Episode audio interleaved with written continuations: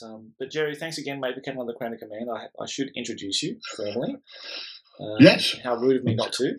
So, um, but I'm sure people have recognised your voice from on tabletop now. On tabletop, it used to be uh, the Beasts of War, and that's sort of you know you got that very fun mm. logo, really awesome looking logo, and I think the guys behind um, Beasts of War very tech minded, I think would be the mm. right way of putting it. They're really into their computers and graphics and stuff like that. So when Warren and his brother started that channel, and I'm thinking, wow, that's like 15 years ago or something. I saw Warren doing these really yeah. short, you know, news in the hobby kind of reels he did on YouTube way, way, way back, and they were just awesome. They were so good, and it was really energetic. It was a lot, lot slimmer back then too, I must say.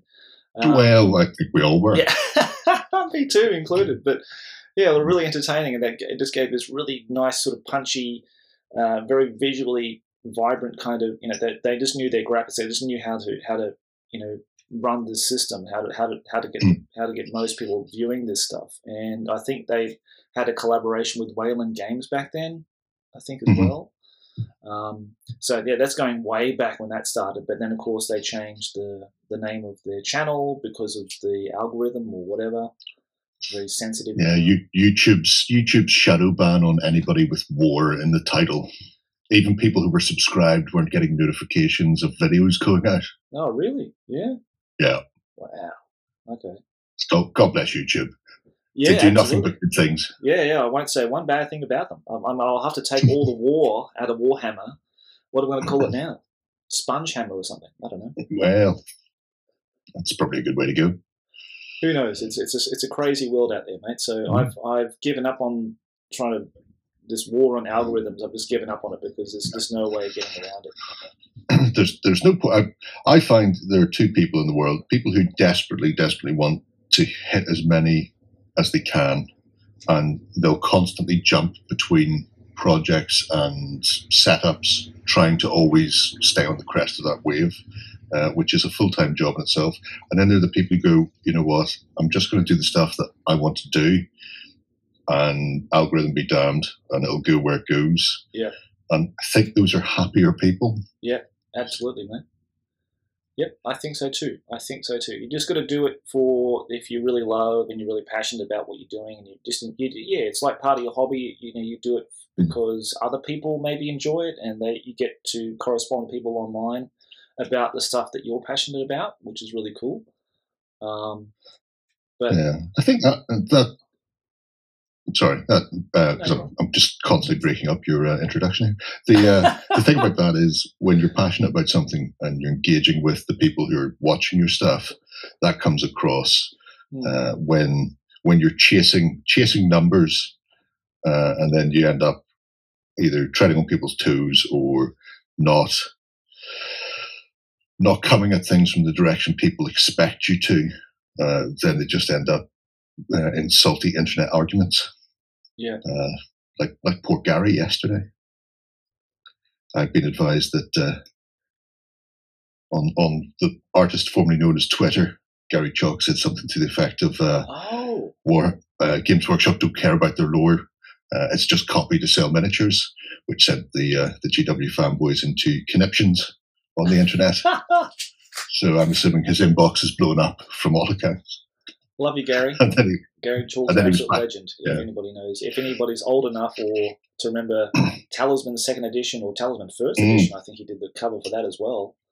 Um, yeah, oh, he's an amazing artist, game designer. He was there right from the beginning, from Warhammer version one with Rick Priestley, mm. playtesting. You know, game developing. You know, so yeah, um, yeah, absolute legend. So yeah, but um, yeah, mate, it's it's interesting how that's all developed. But you know, like I follow the guys on YouTube that I really like, and I I feel like real genuine kind of guys. You know what I mean? Who just do it mm. because they just got like a little camera and they just film stuff they're doing on their workbench. I mean, you know, I don't need the flashy graphics. I don't need all, all the you know, you know, kind of finger pointing. You know, the uh, sort of trigger kind of um, headlines. oh, the, oh yeah, crap, che- cheesy clickbait headlines yeah, and thumbnails. Yeah, stuff, no, I can do that now. No, I just want real, genuine people talking about their hobby and stuff, and it's just nice to listen to. But no, one hundred percent. Yeah, but um, mm-hmm. now you had it. You had your own channel too, and I actually found your channel, but then you deleted it. yeah, uh, and a, that's the second channel I've deleted. I had it way, way, way, way back in the day. I had one, um, and and it, it was more or less what you've seen on on that channel before it got nuked, uh, except more of it. So it was whatever I happened to be working on uh, any given time, um, and I just got fed up with it. Um, so it went the way of the dodo. The other one, I only put videos on it so I could upload them into the project system. And then last week, YouTube went, uh, "Oh, you can't run this without an ad blocker." I went, "Can I not YouTube?" I went, "All right then." And so I deleted the channel and then went and subscribed to Spotify because I don't like being told what to do by YouTube. Ah. I, I am that. I'm that better of a man. Yes. Ah, but there wasn't much on that. It was just a couple of videos. So you can actually upload you, videos to Spotify. You can upload videos. No, no, no, I can't. No, but I'll just go and listen to music on Spotify. Ah, just, good. Okay. Yeah, well, that's that's a good idea. I, I, I yeah. use Spotify all the time. I think it's a great little thing. Yeah, it's great. Hmm. So you've got Bolt Thrower on there. Bolt Thrower. Bolt Thrower, which is, uh, I have a, I had a Bolt Thrower album. I think my brother stole that and, and ran off with it whenever he went to uni. Well, it's a worthy prize to steal, I guess. It's something yeah. you know, noteworthy, noteworthy, I suppose. But yeah, but of course, you're not just a YouTuber; you're a presenter of, uh, on tabletop. But we'll get to that later, mate. But how did your how did your hobby origin start? Like, what sort of triggered you into the Games Workshop hobby, or just hobby in general? Well, uh, we have to go hobby in general before we get into Games Workshop. Hmm. Uh, so, whenever I was a kid, um, I was down visiting family uh, in Dundalk in the, in the south of Ireland. Excuse me. And um, I had a cousin who was probably about, oh, Jesus, Gary would have been 15 years older. Uh, so I was very little, sort of um, seven or eight. Uh, and he was off at university in Dublin. Uh, and I was allowed when visiting his house to go and nosy around his room just to keep me out from under the adult's feet. And he had a shelf with miniatures on it. And they always fascinated me. And one summer, he was actually home at the same time we were there. Uh, so I got a chance to ask him about it, and they were for D and D.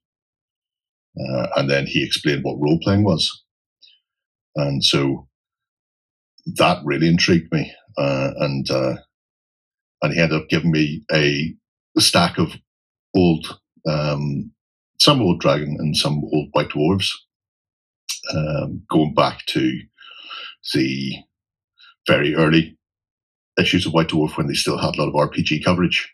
So you would get D and D scenarios and Traveller and all sorts of things in it. Um, so I, I went to Dungeons and Dragons very briefly via the medium of, of that magazine. I never really got the, the whole miniatures for role playing. Um, I never I never went that way. Uh, but when we got back up home at one point, um, I managed to get my my parents to buy me Tunnels and Trolls, um, Ken St Andrews, mm-hmm. um, fantasy RPG, and it was a tiny little yellow covered book. It was all pen ink drawings, and it was like an A5 stapled together, um, just a little flimsy thing. So I had the the rule book, which cost all of the money, which meant I wasn't getting any miniatures. So we we just played RPGs without, and there was nothing really in it about using miniatures uh, in the same way where um, D and D sort of aimed it that way. Mm. So I started playing Tunnels and Trolls, and then um, some of the other bits and pieces in the old White Dwarves sent me off in different directions.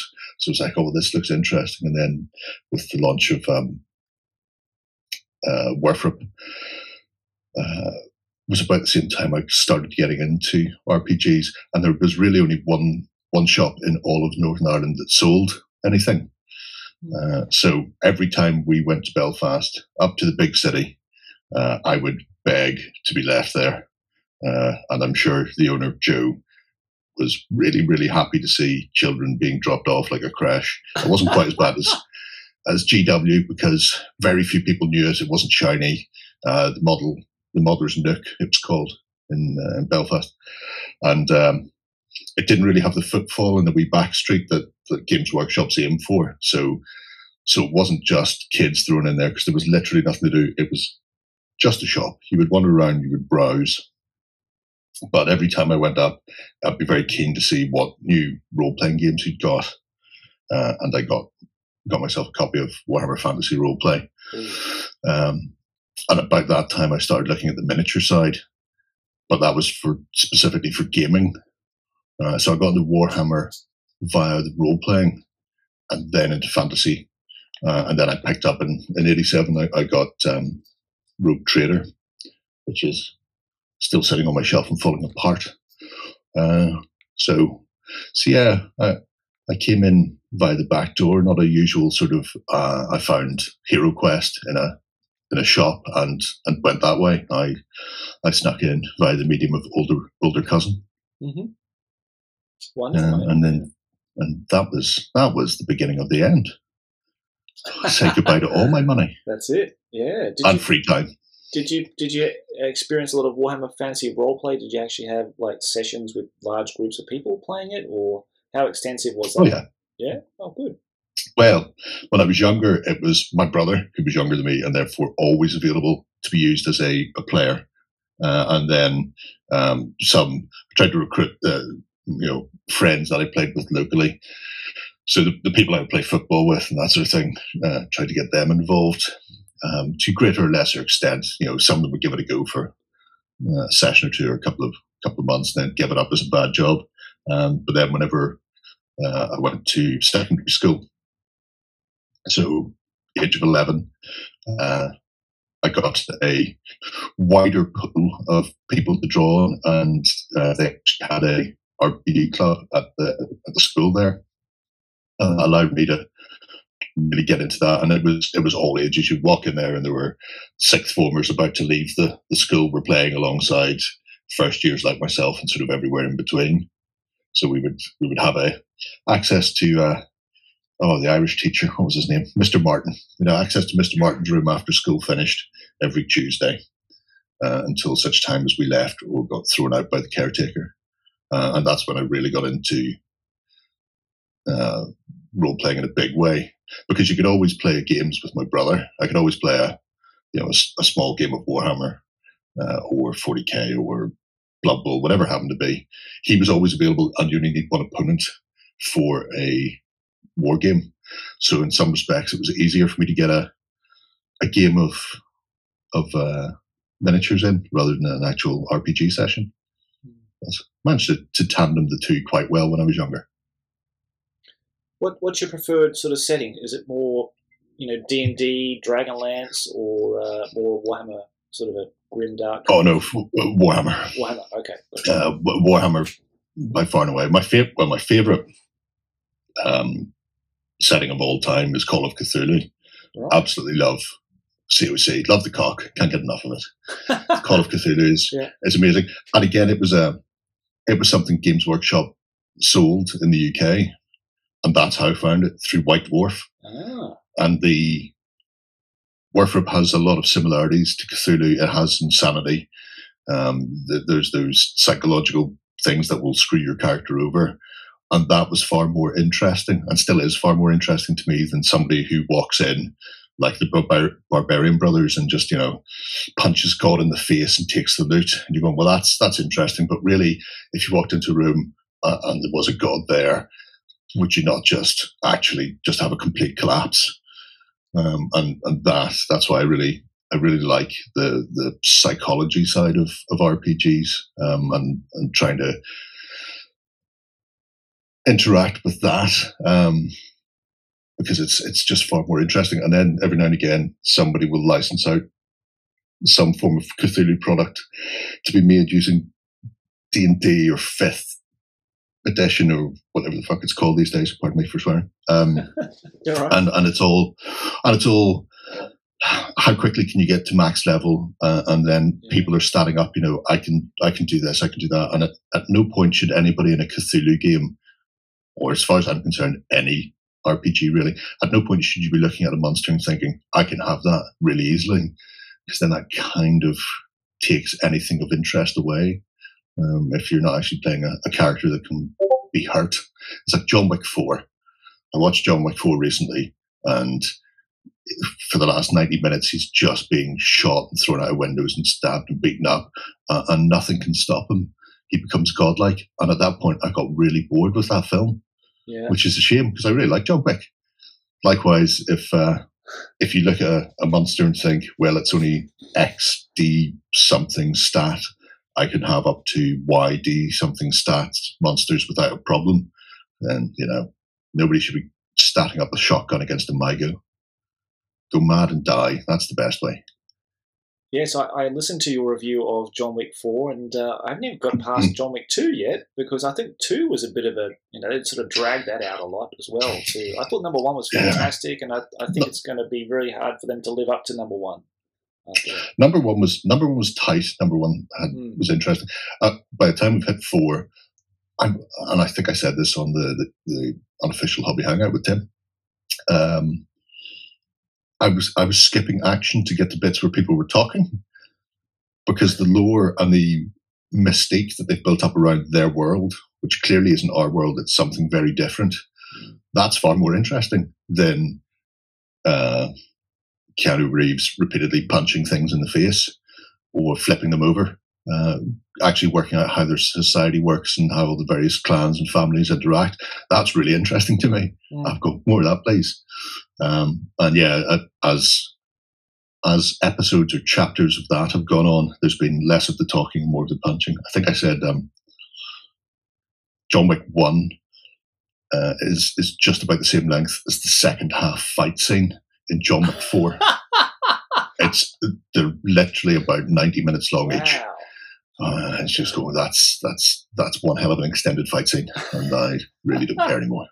But for die-hard action lovers, by the sound of things, uh, yeah. Oh okay. yeah.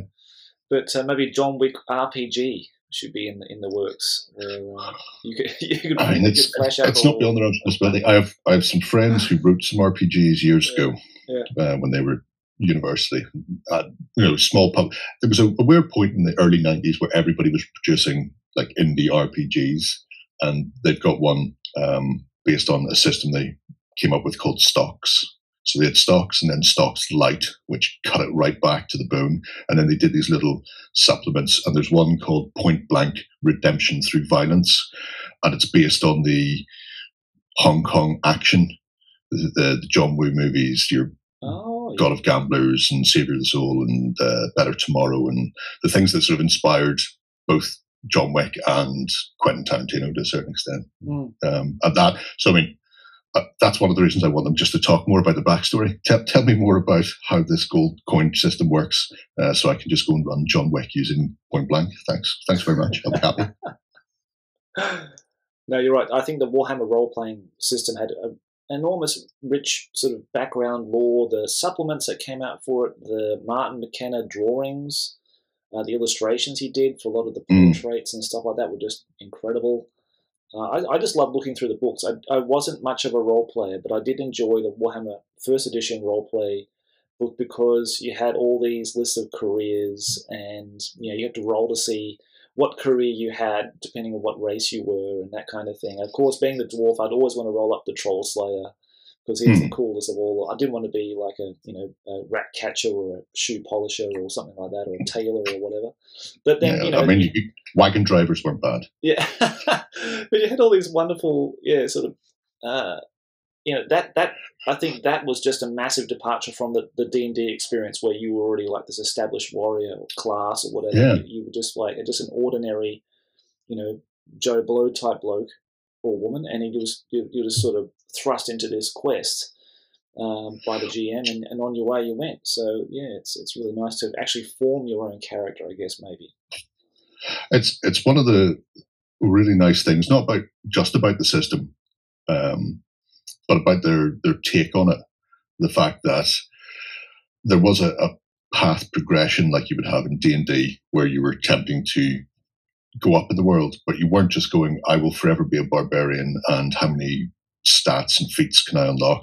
But you were you were progressing your story. So you would start off as the lowest rung who had thrown their toys out of the pram and went, I don't want to, you know, I don't, I don't want to collect dung at night anymore. This is a terrible job.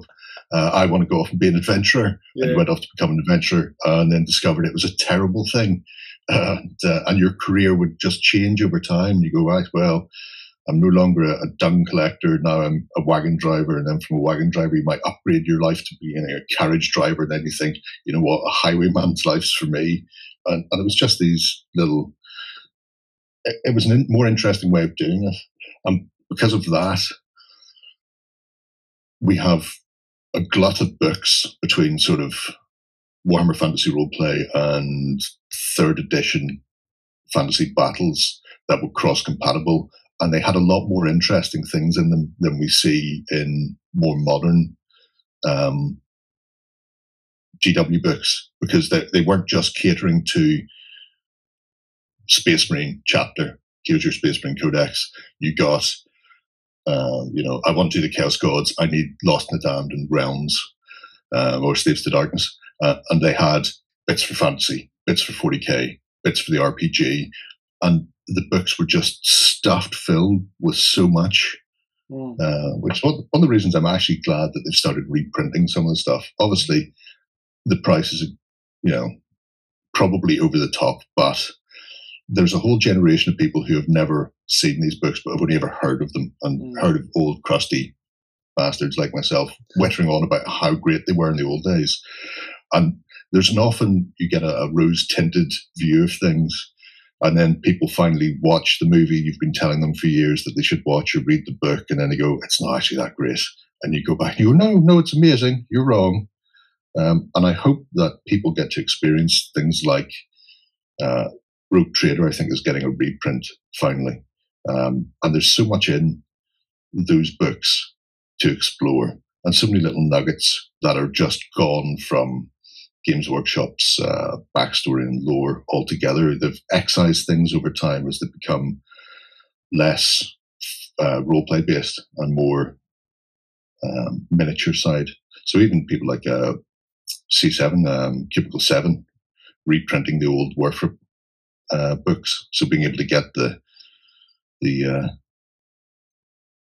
Horned Rat or the uh, the Empire books. Yeah. You can you too can live out your life in a terrible, terrible place uh, and hope that you do well before you die or get eaten by something.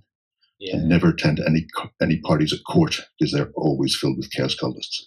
Yeah, well, the thing I love about the, especially the novels and I suppose the role playing game, like especially a third edition, maybe the third edition role playing game, like chaos was never seen. It was just like you know maybe like talked about in places, or you had this sort of insidious sort of idea of what this could be like, but you've never seen anything about it, and then sort of you sort of stumble across some cultists who are praying or preaching in some part of the old world, and and I love all that kind of thing. It wasn't just sort of thrust in your face; it was kind of like mm. very much, very much this this thing that was sort of uh, like a you know a very hidden part of the empire's uh, you know that sort of seeped into the empire and corrupted corrupted parts of the maybe the uh, aristocracy or whatever, and uh, it always had these wonderful twists and turns to the stories and that kind of thing, and the books and, and the lore and that kind of stuff, which which sort of changed later on. Uh, yeah, one hundred percent.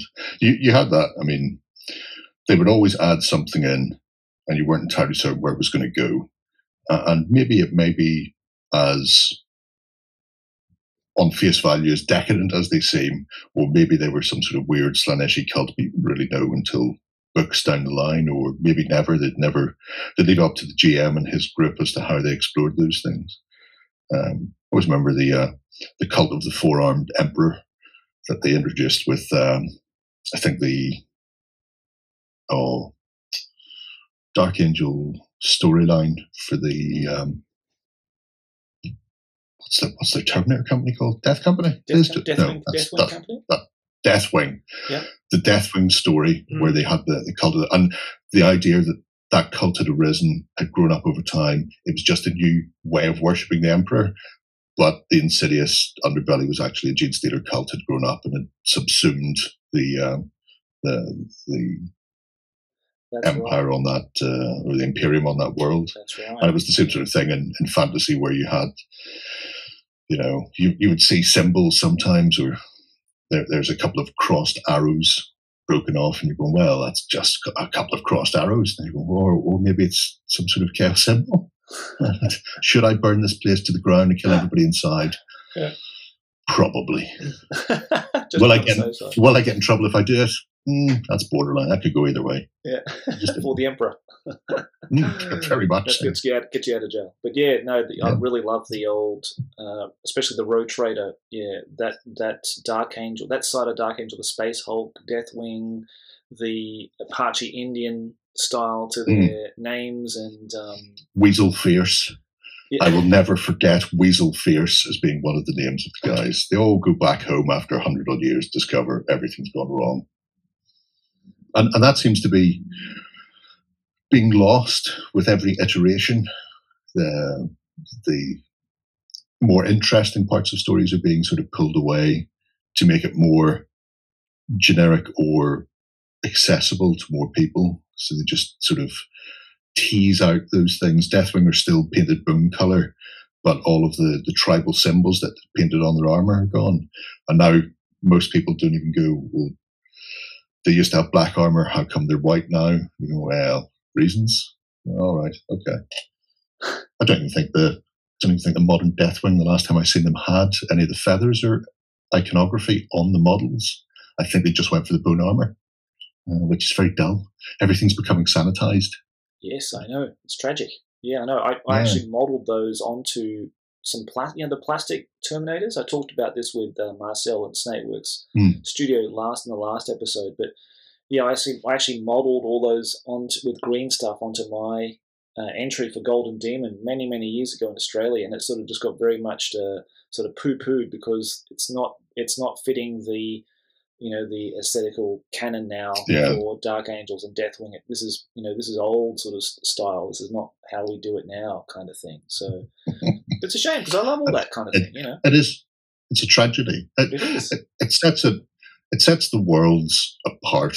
Hmm. The the backstories that they have, and um, and the like we were saying earlier, um, the the fact that they keep changing things that the, the lore isn't maintained in a, a, particular way because they need to be able to pivot if they want to change something to sell something.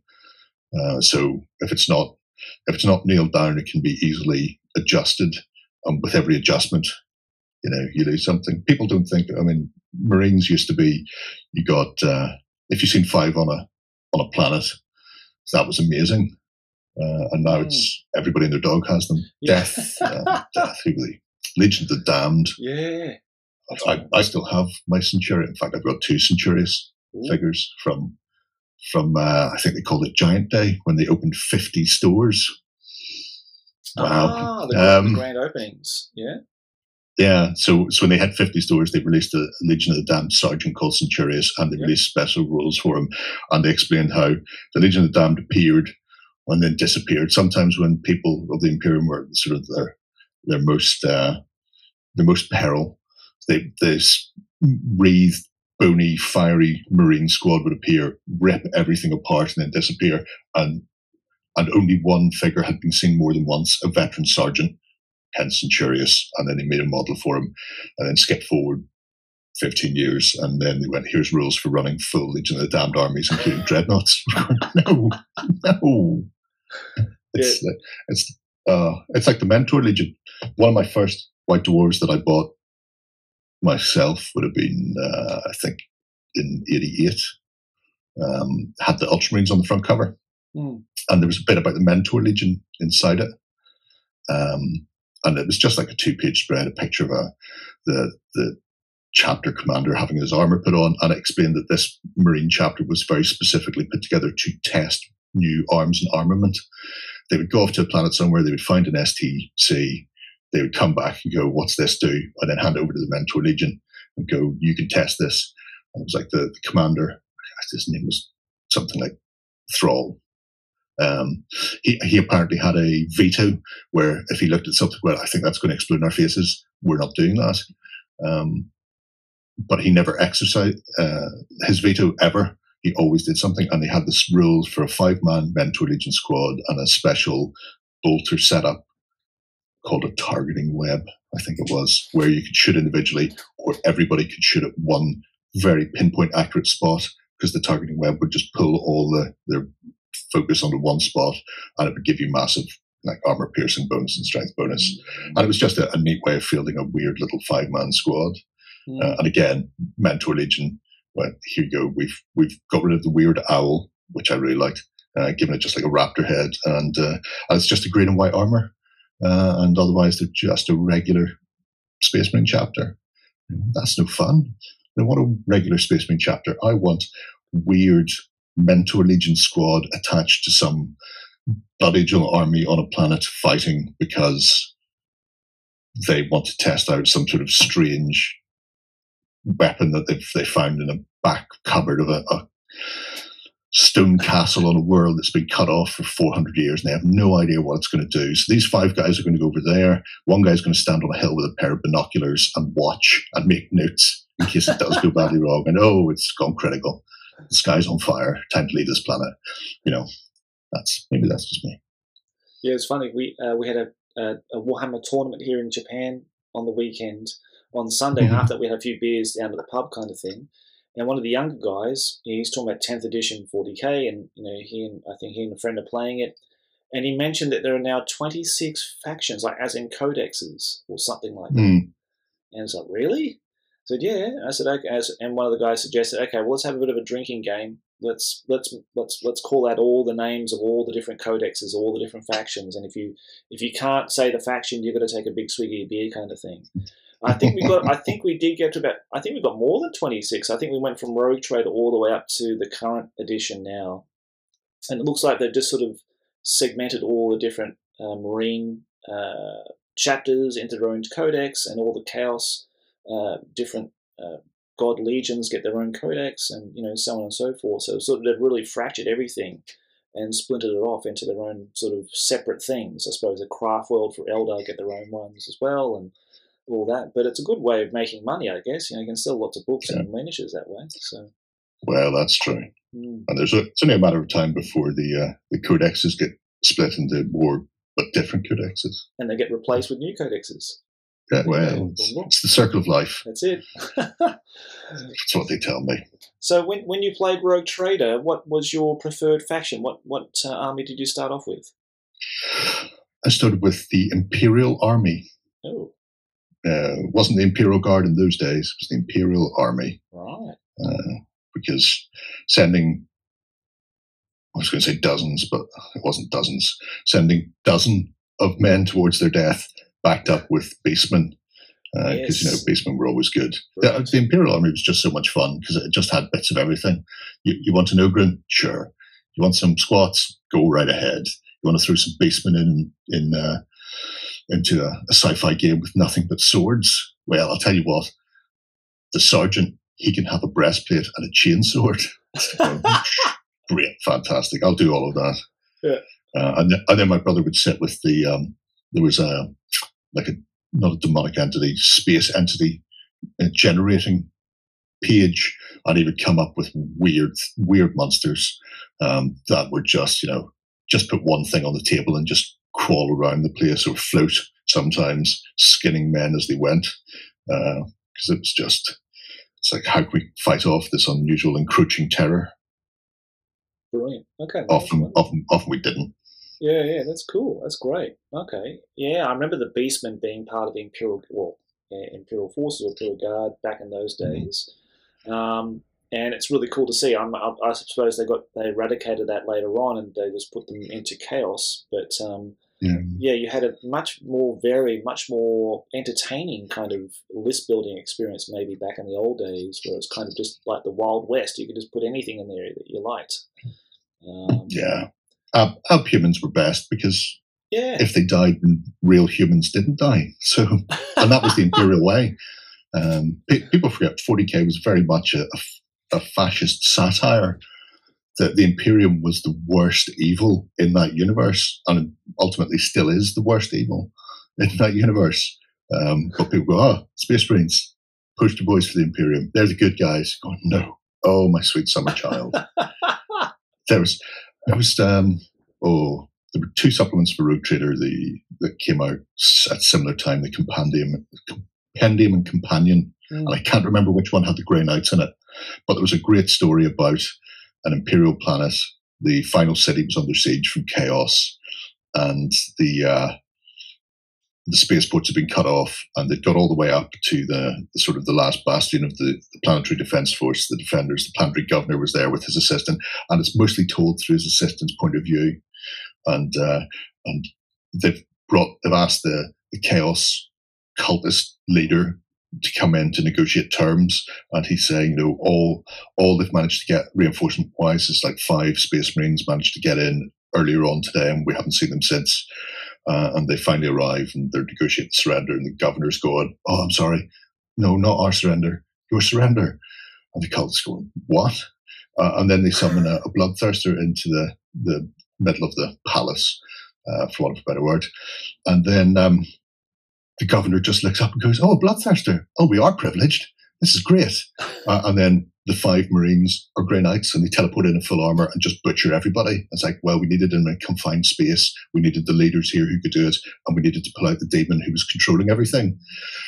Uh, and then the uh, the governor turns around as his assistant goes, but unfortunately, you don't rank highly enough to know that they even exist, and just puts a bolt through the back of his head. And that's how the story ended wow. the Grey Knights. What an assistant. Because, the Imperium, just the worst. Wow. It's the absolute worst. So the Imperial agent is the a, eh? Very nice. Okay. Yeah, well, it's the way to do it. Yeah. Wow. Okay, that's cool. I like that story. Mm. I like that kind of thing. Oh, it's it's um, yeah. It was just so much fun. They, I think they had an awful lot of fun writing. I think so um, too. I think they had an awful lot more of freedom. Things. Yeah, a lot of freedom. I think back in those days. Um, I was listening to Rick Priestley talk about it today, actually, on a, in, in, in, an interview on YouTube. Someone interviewed him about it. Um, seen that interview go up, but I haven't had a chance to watch it yet. Yeah, have, have a look but, at it, mate. It's really interesting. I've always yeah. liked talking to Rick, and I know a lot of that stuff. He's he's talked about this many times now, yeah. recently. But you know, he's talking about the development of Rogue Trader and Warhammer Fantasy Third Edition and all that kind of thing. Mm. When Bryan Ansell was still part of the company, and I think he was they were given a lot more leeway in what they could do, and they were sort of just left to their own devices as to what you know what happened, what they put in there, who was assigned to what, and, who, and they basically he said in his own words, we're more like writers more than game developers. We just wrote a lot, mm. and they developed yeah. you know a lot of the lore and stories and what have you. And it wasn't until recently that I realised that Rick Priestley actually penned in a few stories into um, what was it? Was it um, one of the was it Warhammer Siege? Hmm. Um, mm yeah, he, he wrote some short stories, and I think a lot of the guys did to fill up maybe pages of to, fill up page count. Yeah, yeah, it's amazing, it? Yeah, yeah. I, I mean, something that may have been just uh, an interesting story or a throwaway line forty years ago is now something that the entire world or universe is sort of hung off. You know that uh, full-on modern players and fans go, no, that's so integral to the, the lore that you can't change that part, or that that has to, that's that's the main crux of it. You're going, yeah, but it was, somebody put it in because he thought it was funny. Like, uh, one of my favorite forces is the Dogs of War. I think, mm. bar none, it's probably both aesthetically uh, and and how they set that army out for fantasy right right at the top for me and you go through that, and every if there's there's not a funny story, it's a funny name. Like uh, Asarnil, the elven uh, lord on dragon, um, is first of all his name's just Arsenal. Arsenal, yeah. the, the the football team from London yeah. uh, for people abroad. His colours were the Arsenal colours for the away strip. And his battle cry was one 0 ah. and and at that stage uh, George Graham was the manager of Arsenal, and they used to get called Boring Arsenal. And Arsenal fans would just chant one 0 one 0 to the Arsenal because they would they would score a goal and then nobody would be able to get past their defence, and that was it. They would once they'd scored, they'd just sit back for the rest of the game and just soak up all the pressure. So I think Jervis Johnson might be an Arsenal fan, and so somebody put that in just to taunt him. So it was one 0 to the Arsenal.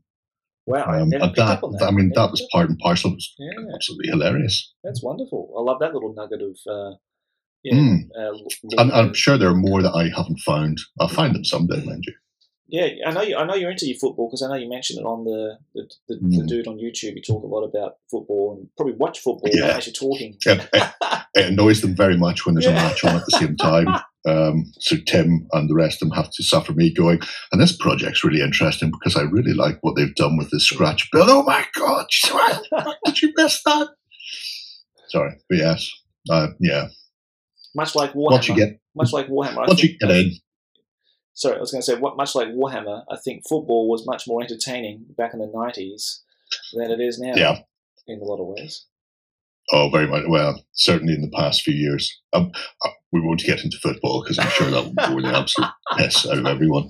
Um, but yeah, the past four years or so since they introduced VAR, yeah. where every every five minutes you have to stop for ten minutes to have a video replay at length about something and then start the game up again. It's just it sucked all the life out of it. It has, mate. I still watch it, mind you. you me know, too. Me too. Fish, I can't, I can't fish bite hooks. Can't leave it. Yeah. so let's let's go on to Warhammer then. So you you um, mm. I, I, take it you you discovered Warhammer Fantasy Battle. What particular edition did you pick that up at? Um, I I was eventually gifted first edition, but I picked up my own copy at second. Right. Um, and I, th- I have a sneaking suspicion I picked up my own copy at second because it was reduced, and I think it was reduced because third was just about to hit, but I didn't know that at the time, and it was a little while before I caught up on the curve. Um, but after that, I went pretty much unbroken from second through to eighth. I say pretty much unbroken. It was unbroken. I have every rule set and pretty much most of the army books from second all the way through till they exploded my world. Wow. okay. Any particular edition that you favour the most? Probably fifth. Um, although I, I, swing between fifth and 3rd mm-hmm. partly because third has obviously you can still play around with the um, uh, the realms uh, books when you're playing third, but also like well, I think post fifth or even fifth is sort of borderline for some army books. Um, you start to hit Hero Hammer in a big way after that.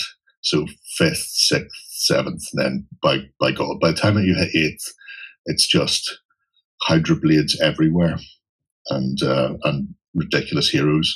While I don't mind having heroes fighting, it's always been the spectacle of big, big units slamming into each other and fighting was far more interesting to me. Mm. Uh, so, like the Dogs of War I mentioned earlier, I have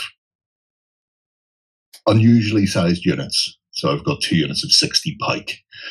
I have, you know, two units of um, cavalry that are both, well, one's 15 strong one's 20 strong. And these are not unit sizes that you would ordinarily see in most games because they're too big and unwieldy, but I absolutely adore. It's probably why I, I slipped off and, and started doing a bit more historical stuff after that.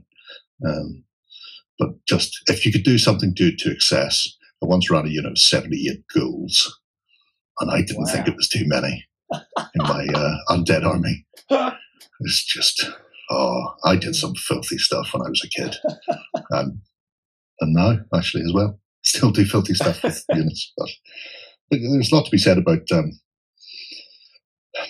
having a battle. It's I'm I'm very much the Ronnie Renton school of thought mm. when it comes to putting miniatures on the table. Um, if you're playing a grand massed battle of rank and file infantry, having little units of five men or ten men piddling around at the edges, and you're going, well, that's that's a bit dull.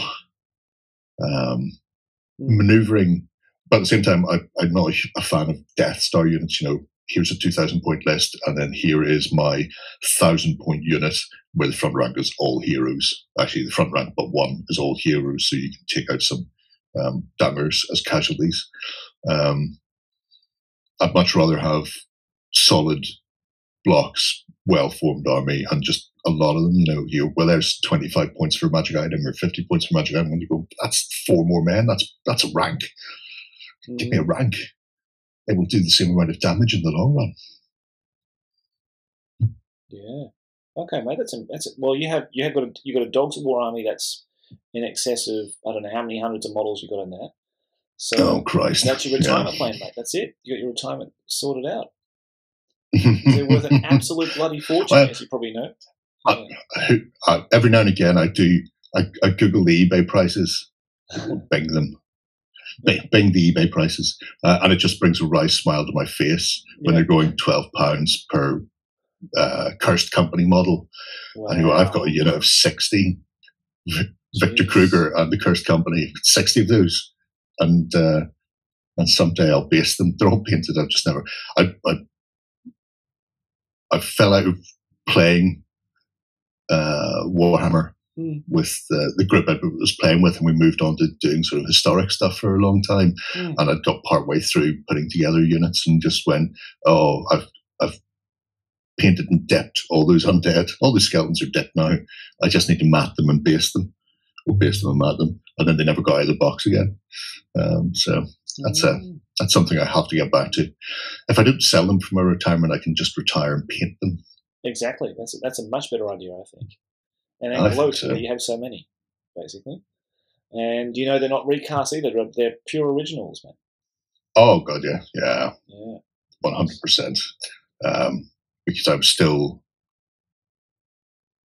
I was still in GW when War were released. Because I remember having to paint them for GW Belfast for the cabinet. Right. Um, so, so staff discount. God bless you, staff discount. Tw- 20 pounds for a kilogram of lead, you say? Amazing.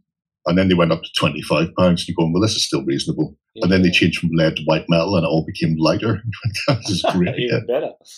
Oh, oh, staff of How, how much I miss you. Yeah, mate. So you, you mentioned that you, you worked for Games Workshop for a period of time in Belfast. Yeah. Uh, and you were there during the time of fifth edition when fifth edition was out. Is that right? was it a bit later? The, the mists of time. I was there in 97. I'm trying to remember okay, well you, what yeah, edition that was. So possibly post fifth. Yeah. I think it may have been sixth. Right. Okay. Everything, everything, everything blurs. Yeah, I know. After a while, it, certainly does when I drink this much. But yeah. um, yeah. But yeah, I, I, I was in there because I I was certainly there when uh, second edition 40k went to third. That was one of the major releases. Mm-hmm. So I, I, can't actually remember what edition of Warhammer it was. They just there looking over my shoulder. So I was there for um started as a as a key timer when I went to uni. Yeah. Which is how a lot of people get in and then um, decided the university career I had picked for myself wasn't going to work out. So I took a year out and any day now I plan on going back and sorting that. but uh, I will say applied biochemical science is not as easy as it sounds. Right. Um, if, if, you're going to pick that for university people, make sure you really want to.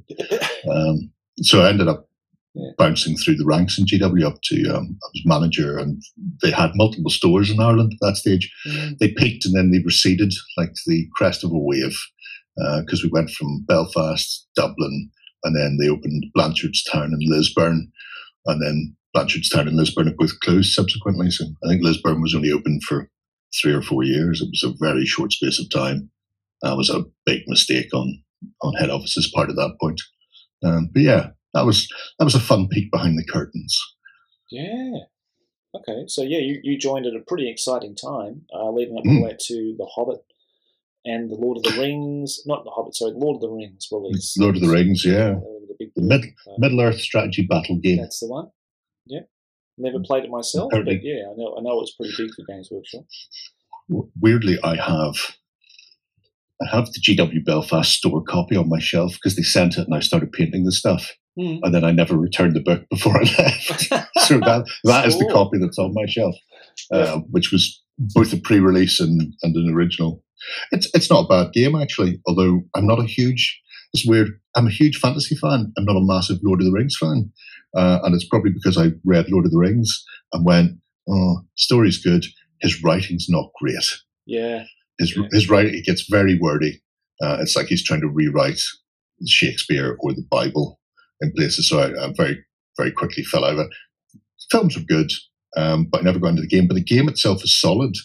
And I know this because while I haven't played a huge amount of Lord of the Rings, they span off Warhammer historical Wild West game from it. So Legends of the Old West is um, is based on the the Middle Earth uh, right. battle game that they, they produced for the film. Right. Okay, that's interesting. That, I didn't know that. Yeah. That's a cracker. Right. Especially if you're into your Wild West. Warhammer Historical was a really, I mean, I feel it was a, a sop to the uh, to the rules writers at GW. It was like we want to do these, and then workshop went well. We don't do historics. And they went well, but we wrote the rules, and technically they're ours, and can't we? And they kind of just went, you know what? You can go and do Warhammer historical. That could be your little thing. It's over there. We will never talk about it or promote it. Uh, just get out of your system. And it was people like Jervis Johnson and uh, John Stallard and the Perrys and um, people like that who just went, oh, I really like Napoleonics or Ancients or whatever. And the, the if people have never seen Warhammer Ancient Battles, it was an amazing system that was based on more or less sort of fourth edition.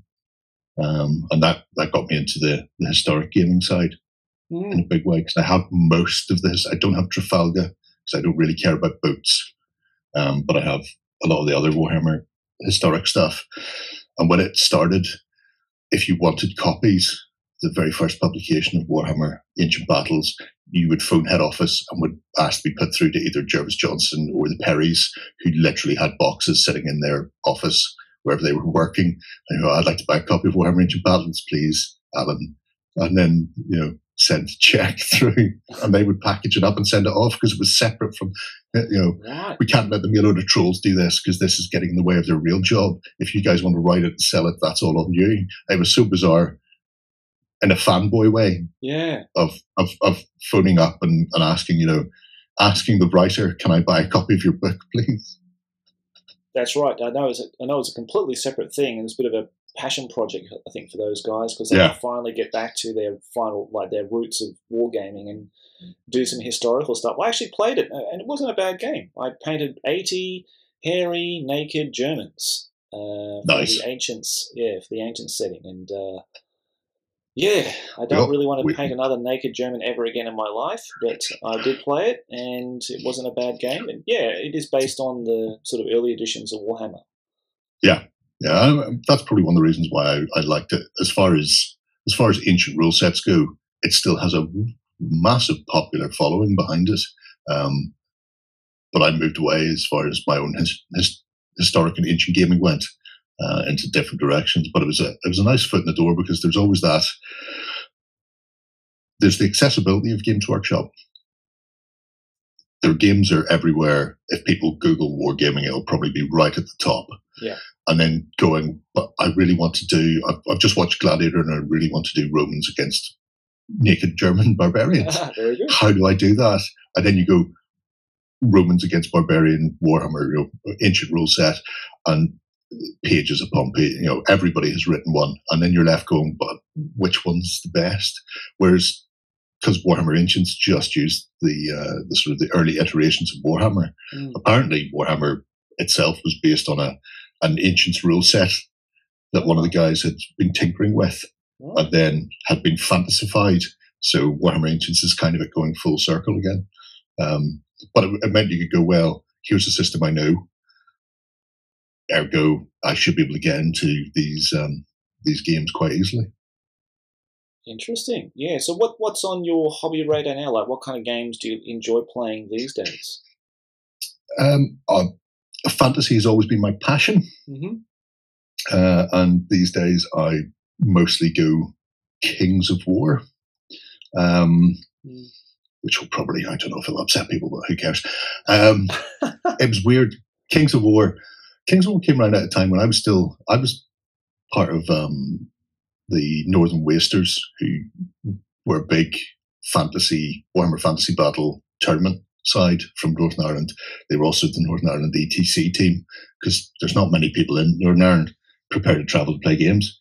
So um, I was always playing Warhammer. And we'd hit eighth edition. Actually, we were coming up to eighth edition being released. We knew it was coming. Didn't know what it was going to be like. And uh, my own little group, it was like, you know what? I'm going to, I'm just going to buy everything. I'll get every army book that comes out. I'm not buying any more after this. I don't care about ninth edition or anything else that appears. We're going to stop at eighth. And if eighth isn't doing it for us, then we can go back to one of the earlier ones. But mm. the four slash five year cycle of buying every book again is yeah. starting to annoy me. And and sometimes you're buying it for no real change. Sixth to seventh was, I think they changed three words and moved a, a, a comma and replaced it with a full stop. Uh, there wasn't really a massive change in it. Yeah. So you know you're buying you're buying a rule set for the sake of buying a rule set. So we, even before eighth was launched and before they blew up the old world, that was going to be our stopping point. And then they blew up the world and was like, well, glad I glad I did that now. Um, but then after a while, I was like, you know what, the the eighth system wasn't working. Uh, older systems were better, but smaller footprint, smaller model count. Really, um, you had this this sort of expanding frontage, if you want to think of it like that, for Warhammer, where first to third were very small forces, you know, 50, 60 models. That was the sort of the, the style of the things. And then as time went on, it went from that sort of 50-ish models up to two to 300. You know, it's like how many models can you pack on? Half the points, increase the, the model count. Um, and so for a while I was running Warhammer armies and then I'd picked up, Mantic had just started, so I'd started picking up um, dwarves and undead for fantasy. So a lot of my early Mantic stuff's all individual base. Uh, and so I was pre-ordering things like Dwarf Berserkers and the like. So I was there before Kings of War was a thing, mm. and then they started putting in the little four-page. Here's our little mini Kings of War rules that we think are coming, and then um, it was the very first Kickstarter I ever backed was Kings of War when they decided to release their first edition, and we're looking for funding for that. Um, and as far as a mass battle game goes for fantasy, it does what I what I wanted the later editions of Warhammer to do, which is to have that grand scale, loads of figures on the table, but magic not be all encompassing and heroes not be all encompassing. The real fight is the fight of the armies, and magic gives a little nudge here, or heroes can support a unit but can't take off a unit by themselves. Um, so, so at one stage I had two dwarf armies, a Mantic one for Kings of War and a GW slash Mantic one for Warhammer, and likewise I had my undead doubled. I doubled up on three armies, and then I, I looked at myself at one point and went, "Why the fuck am I doing this? why am I? Why am I buying and painting two sets? I mean, theoretically, I could just play either or." Or I can play them one army in both, but I just I, I wanted to keep them separate at one point. You know, GW stuff stays with GW and Mantic stuff stays with Mantic. And I was like, you know what? This this game just works for me for pushing pike forward and uh, slamming big blocks of, of cavalry into people. So I just went the uh, the way of um, of Kings of War since then. Oh, good to hear, mate. I'm glad you're enjoying it. Then that's good. Yeah. Yeah. That's not to say I won't go back to Warhammer at some point because, like I said, I've still got that big Dogs of War army, and I have a huge tub of uh, Marauder-lead Dark Elves, including Dark Elf witches mounted on Temple Dogs. Do you remember the Temple Dogs? Oh, remember when yeah. Foo were a thing? I'm sure that, that that would probably be a tasty penny on the old flea bay as well. Oh, I bet so. Yeah, I, I was actually eyeing off some of the old Marauder Dark Elves. I still think it's the best range they ever made.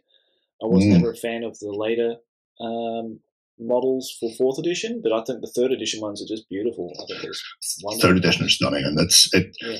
They're all stripped. They're all original lead. Oh, they're all wow. they're all mine, and they're sitting in a big tub waiting for me to come and. Rescue them and, and put them on and prime them and paint them up. And I yeah. and when I do it, it's by God, the people will people will stand and bask in the metallic green and metallic purples that I shall apply. My, my amethyst purple is still liquid in its pot shockingly, even after all these decades. So there'll, there'll be no there'll be no modern techniques there. It'll Excellent. all be old school. Good to hear. That's a good question, mm actually. You, you, mentioned a couple of things. Kickstarter, is it a curse or a blessing? Um, do I want to give the mealy mouth both answer?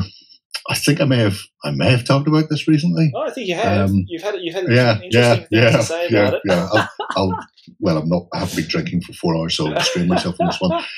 it's a it's a blessing for smaller companies. Yeah. In that the, the thing Kickstarter does is twofold. Um, it tells you whether or not there is a uh, a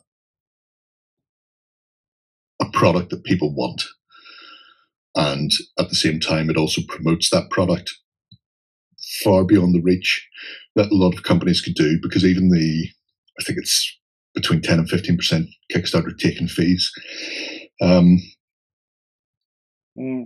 Advertising wise, that is not a drop in the ocean. If if a company go, I've got a new game or a new miniatures range, and I want to go and advertise it, and they want to advertise it on Beasts of War and Dakka Dakka and send it off to Angry Joe or Ash at Guerrilla, you know, there are big prices behind those, which people may not realize. So being able to go, it's going to cost five grand to make, and they're going to take ten percent of the fees or fifteen percent of the fees, but that the fact that Kickstarter will push that themselves and do the whole projects you love and that sort of thing, that's worth its weight in gold. Cannot devalue that at all. Mm. However, subsequent to that, um, in the past 10 years, and certainly in the past five, it's really changed into becoming a massive pre ordering system and a massive pre ordering system for some big, big companies. And they, they put it up as like a, a, a mark of honor.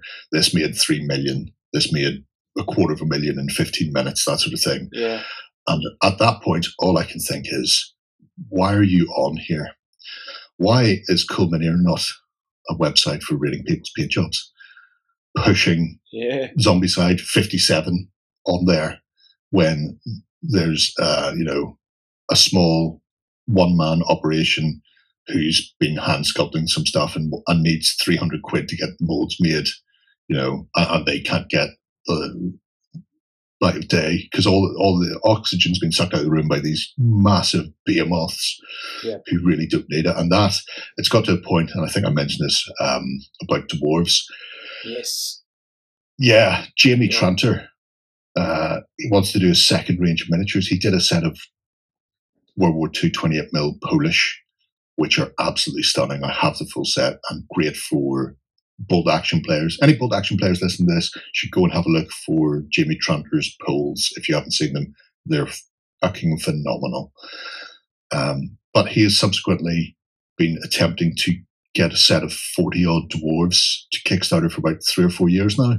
Um, Brexit came in uh, when the sculptors started sculpting them. There was no Brexit. Um, so he was due to ship them from Spain to England. That was going to be fine. Then Brexit arrived. The sculptor finished them, sent them. Jamie ended up having to spend like two or three months worth of wages to get them out of customs because of the value of them, because they now had to pay those. So that delayed it. And then and then he was going, well, there's some breakages. I need to get them back to him to fix them and bring them back. And and the idea is he's got a set of beautiful, like 40 or 50 dwarf models with a very third, fourth edition dwarf feel. They, they look like Marauder dwarves from yeah, that period. And they look absolutely gorgeous. Amazing. And and he's going, but I can't launch the Kickstarter until I've already got the molds made. I've already got a professional painter to paint them. I've got photography. I've got this. I've got this. And going, but at that stage, you, what you need the Kickstarter for. At yeah. that stage, the Kickstarter has just become a pre-order. Yeah. What he should be doing is going, I've got these 40 odd miniatures done. Here's the greens. They look phenomenal. I need you to help me get them over the line. I need you to get the molds made and get the casts made and then shipped out to you. But that's not the way people see Kickstarter these days. Mm. If if you're not already 100% done and have no reason to be there. People with super backer in brackets beside their name start getting into the comments and bitching, going, I expect to see the completely written rule set and playtests done uh, and a free PDF download of the rules that you want us to buy uh, in advance. Or I want to see that, blah, blah, blah, and it's it's this idea because big companies have come in and, and went, here's our stuff. Our mm. stuff's all done, ready to go. We just need you to buy it, yeah. essentially. You know, that's not what Kickstarter was ever supposed to be. And it's it's shifted the whole platform from being a collaboration to fund something to being a pre-order system to release something. And that boils my piss. Yeah, yeah, yeah. I even noticed that uh, I think it was Cool Mini or Not. Was it Cool Mini or Not? I think it was them. They had that Metal Gear Solid game and board game, and they didn't even put mm. on Kickstarter. They just, they just had like a pre-order from their site directly. Mm. And the, the, the the weird thing about it was, even though I was interested because I love the original Metal Gear Solid, is that you had mm. to pre-order it in order to get the the the Rex model. Mm-hmm. So if you didn't get if you didn't pre-order it, you wouldn't get it in the set, which is just stupid. This is a stupid idea. It, it's like Hasbro's Hero Quest with Hulse or whatever it is. So a lot of companies now have looked at Kickstarter and went, "This is a great way of pre-ordering," and then eventually somebody at the top goes, "But why are we paying them fifteen percent to do this when we can do pre-orders on our own site and not pay anything?"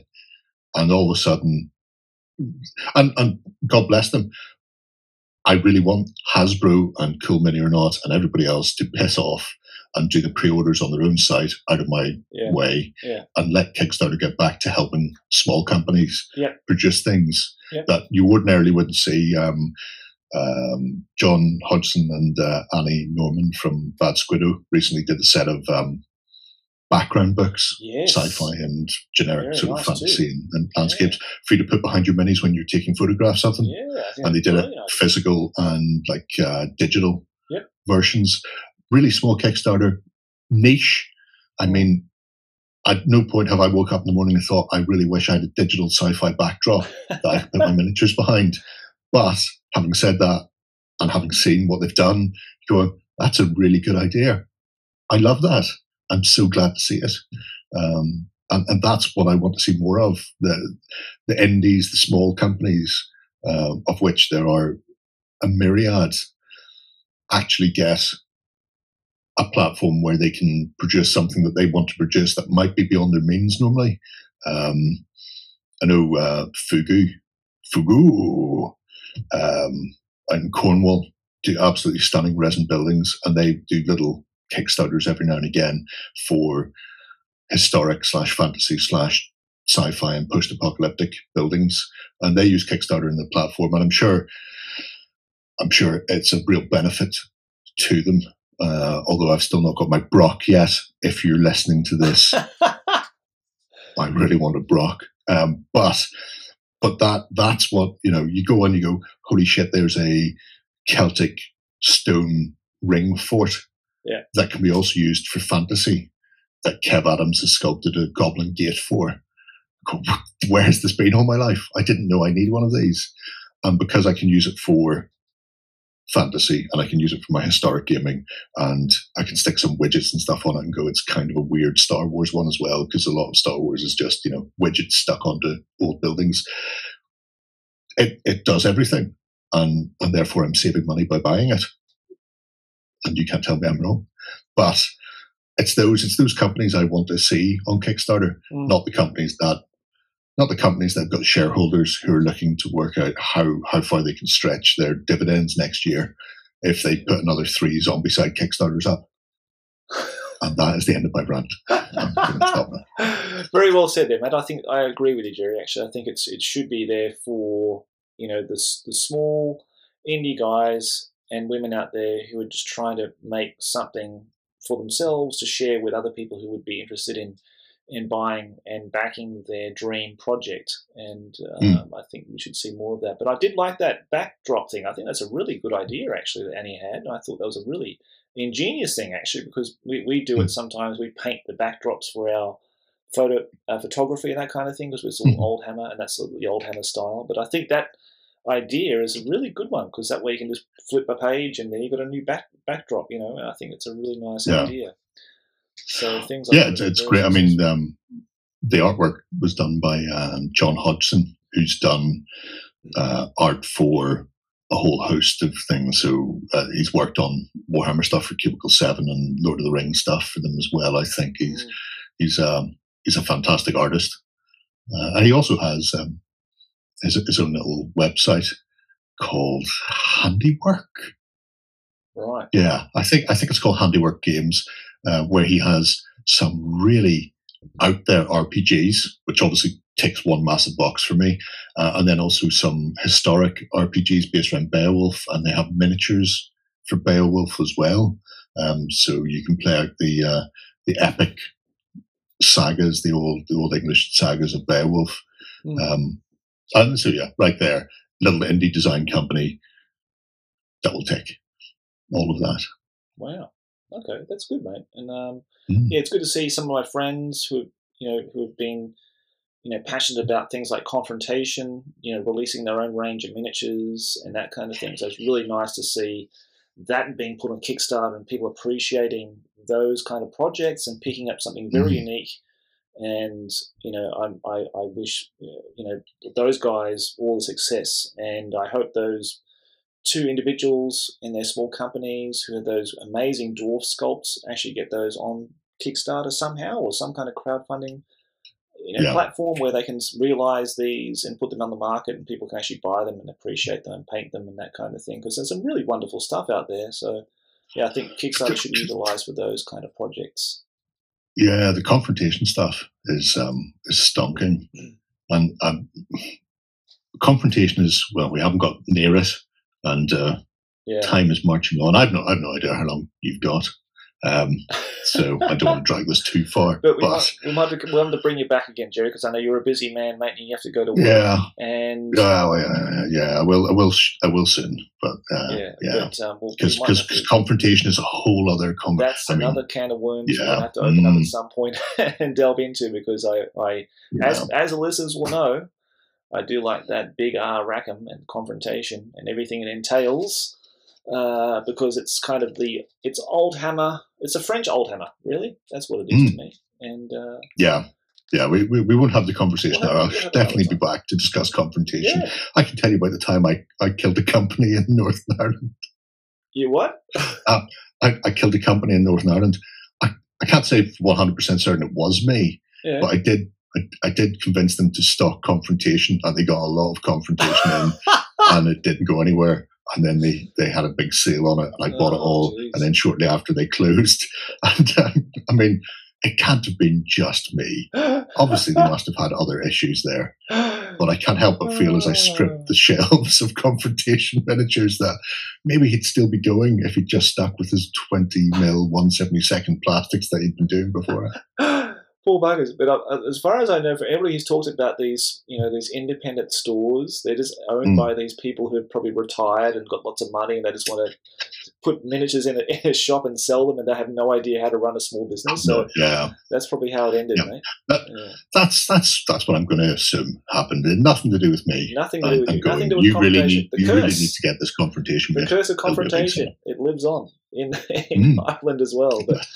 Uh, hopefully, oh, 100%. hopefully have some positive news about that. But there is a lot of positivity about that. But we'll talk about that mm. in another another um, uh, conversation where we can, we ask you back, mate, at, at some point. Sure. Um, hopefully with some other news about that, maybe some more new news about that. So who knows? Yeah, yeah. Who knows what will happen in the future with confrontation? Exactly. Well, Gerry, it's been an absolutely fascinating talk with you, mate. I really appreciate your time coming on to talk to me, and, and the listeners can of course, listen to you, and and uh, and I, am sure a lot of them know you already because of your your connections with On Tabletop. And if people have don't know anything about you or never heard about you, I really insist they go and check out On Tabletop on YouTube and watch The Weekender because I always enjoy uh, listening to that. You guys talking about all the new releases and the indie of the week, which is my favorite part actually. Mm, and that's your favorite part. part yeah, I think I like that, and uh, I think people should go and check yeah. it out to see what other small businesses out there are creating for you for your hobby. And it's really important we support these people out there. One hundred percent. Thank you so much for uh, giving me the opportunity to bend everybody's ear. No, I, I can't wait to come back. Oh, Who knows I'd when love, that will love to have you back, mate. It'd be really nice. I really, like I said, I really enjoyed talking to you, and I am sure we could talk about many other topics for many hours to come. But in the meantime, people check out the Some Dude on YouTube channel as well, where you can hit, listen to Gerry every week talk about stuff as well. So they can catch you in two places, two different places, man. poor, poor bastards. They can't get enough of Gerry now, so that's good. All right, buddy. Well, take care of yourself. Cheers, man. Until next time. Take care. Bye bye. Bye bye.